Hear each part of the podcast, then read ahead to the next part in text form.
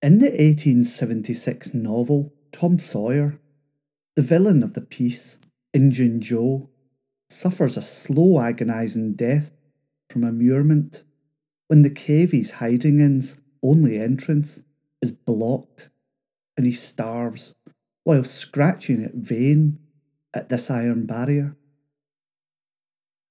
Immurement comes from the Latin and it means quite literally walled in.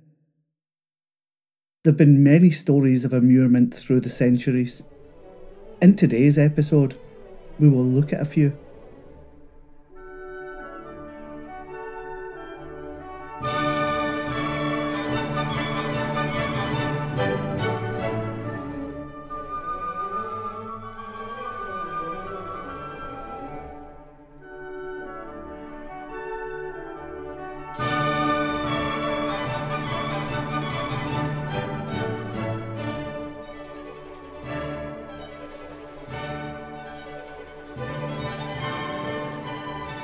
Hi, and welcome back to the Historical Crimes and Criminals podcast. I'm Steve, your host, and it's another History Bite episode. Immurement, when used as punishment, is a form of imprisonment in which a person is sealed within an enclosed space with no exits. When used as a means of execution, the prisoner is simply left to die from starvation or dehydration. In ancient Rome, the Vestal virgins tended the sacred fire of Vesta in the Temple of Vesta. Vesta was the goddess of domestic hearth, and for Romans, the fire was linked to the fortunes of the city. They believed they were tending the life and soul of the city, and the eternal burning of the sacred fire was a sign that determined eternal Rome. These Vestal virgins were freeborn aristocratic females who swore celibacy in their service to Vesta. If selected, they served for a minimum of 30 years. The position was a powerful one. The Vestals were included in all major ceremonies and held in awe by all in Roman society. Indeed, such was their status that they could free condemned slaves just by touching them, and if a person who was sentenced to death saw a Vestal on the way to execution, they were immediately pardoned. After 30 years' service, the Vestals could leave and marry, with typically an arranged marriage to a suitable Roman nobleman. During their servitude, they were bound by strict rules and could be whipped for any minor misdeeds. And if a Vestal virgin broke her vow of celibacy or let the fire go out, Rome's connection with the gods was considered broken, and it would result in Rome being punished by the gods. Therefore, the punishment for these acts was death. The spilling of the blood of a Vestal was forbidden, though, and under Roman law, no person was allowed to be buried within the city. Immurement was the answer. If condemned, a Vestal's executioners would prepare for her a very small vault in the ground, usually containing a couch and a small amount of food and water. The Vestal would be led to the vault, where she would be left and entombed, and as she'd been left alive when they left her, no laws had been breached. During the reign of Emperor Domitian, AD 81 to 96, the Vestal Virgin Cornelia was entombed in the orders of the Emperor.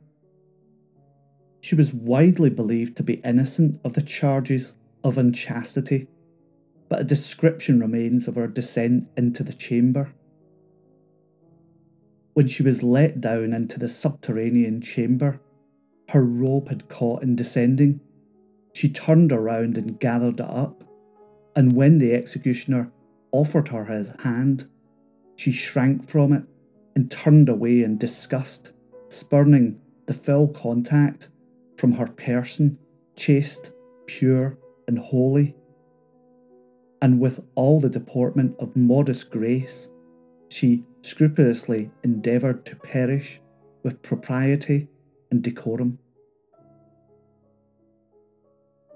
Immurement as a capital punishment happened throughout the world.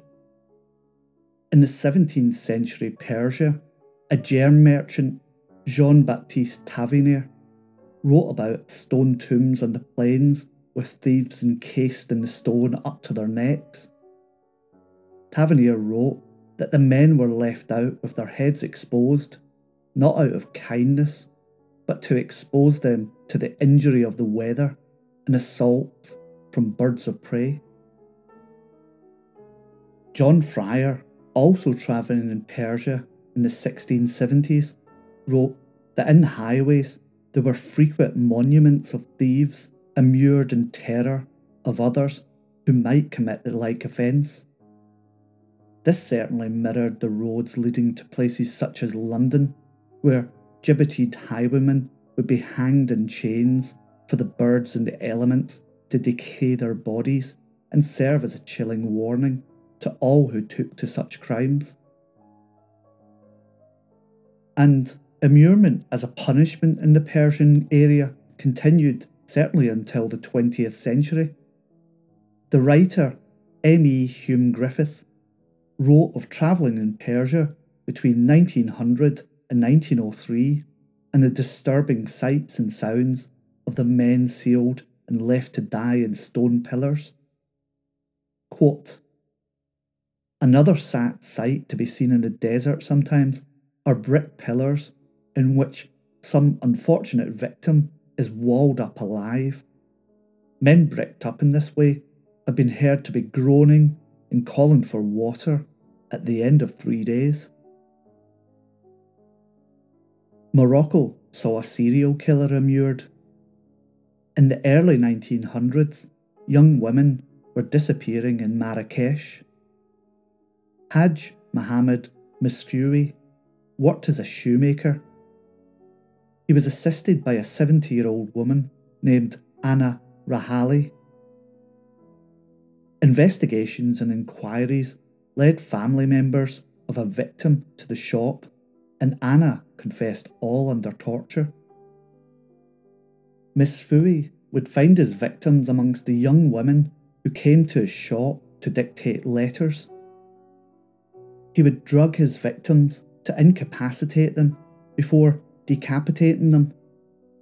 Moroccan authorities found the remains of 20 mutilated bodies in a deep pit under his shop with another 16 discovered in the garden outside.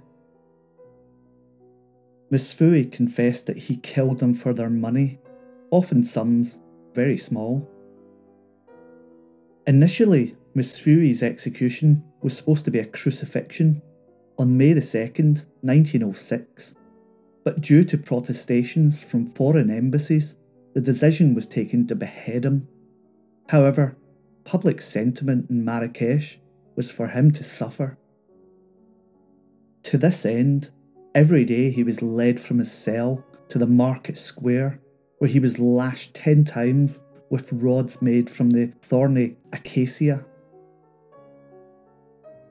And then it was decided that, because of the heinous nature of his crimes and as a warning to all, Mesfewi would be walled up alive in the bazaar that stood in Marrakesh's marketplace.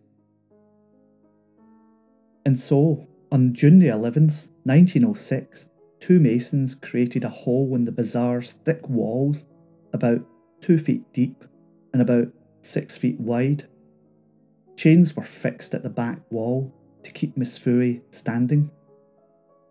He was apparently not told about what his fate was to be because on the day of his execution, he began screaming for mercy and fighting with his jailers when he was led to the wall. After being chained up, bystanders jeered, abused him, and threw filth at him. The masons came forward and began to lay courses of masonry which slowly rose. They gave him food and water to ensure his punishment would go on longer. The masonry rose, first to his knees, then his waist, neck, and finally entombing him. The crowd would go silent and then cheer every time they heard him scream inside. For the first two days, he was heard screaming for mercy before falling silent on the third day. Many of the crowd voiced their anger that he died too quickly. And Anna had also died under the torture. Europe also had many cases of immurement. In 1409, four Christian clerics in Augsburg, Bavaria, were found guilty of sexual misconduct with young boys. The church in Augsburg locked the guilty men into wooden coffins, suspended them with ropes from high inside a tower, and left them to starve.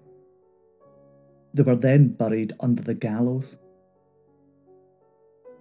James Hepburn was the third husband of Mary, Queen of Scots. In 1567, he was accused of treason. After fleeing Scotland, he was apprehended in Denmark, where he was imprisoned beneath Dragsholm Castle. He was put in a hole that was not large enough for him to stand in, and subsisted off food scraps in total darkness until eventually dying there. In many countries, there are folk tales that it was the belief that immuring someone on a new building protected it, and to this end, we see the Magyars give an account of the building of the city of Deva, where the goodwill of the landowning spirit was only obtained by the means of sacrificing the wife of one of the builders. The Roman Catholic Church were also known to pass sentences of immurement upon monks and nuns who had broken their chastity in the Middle Ages.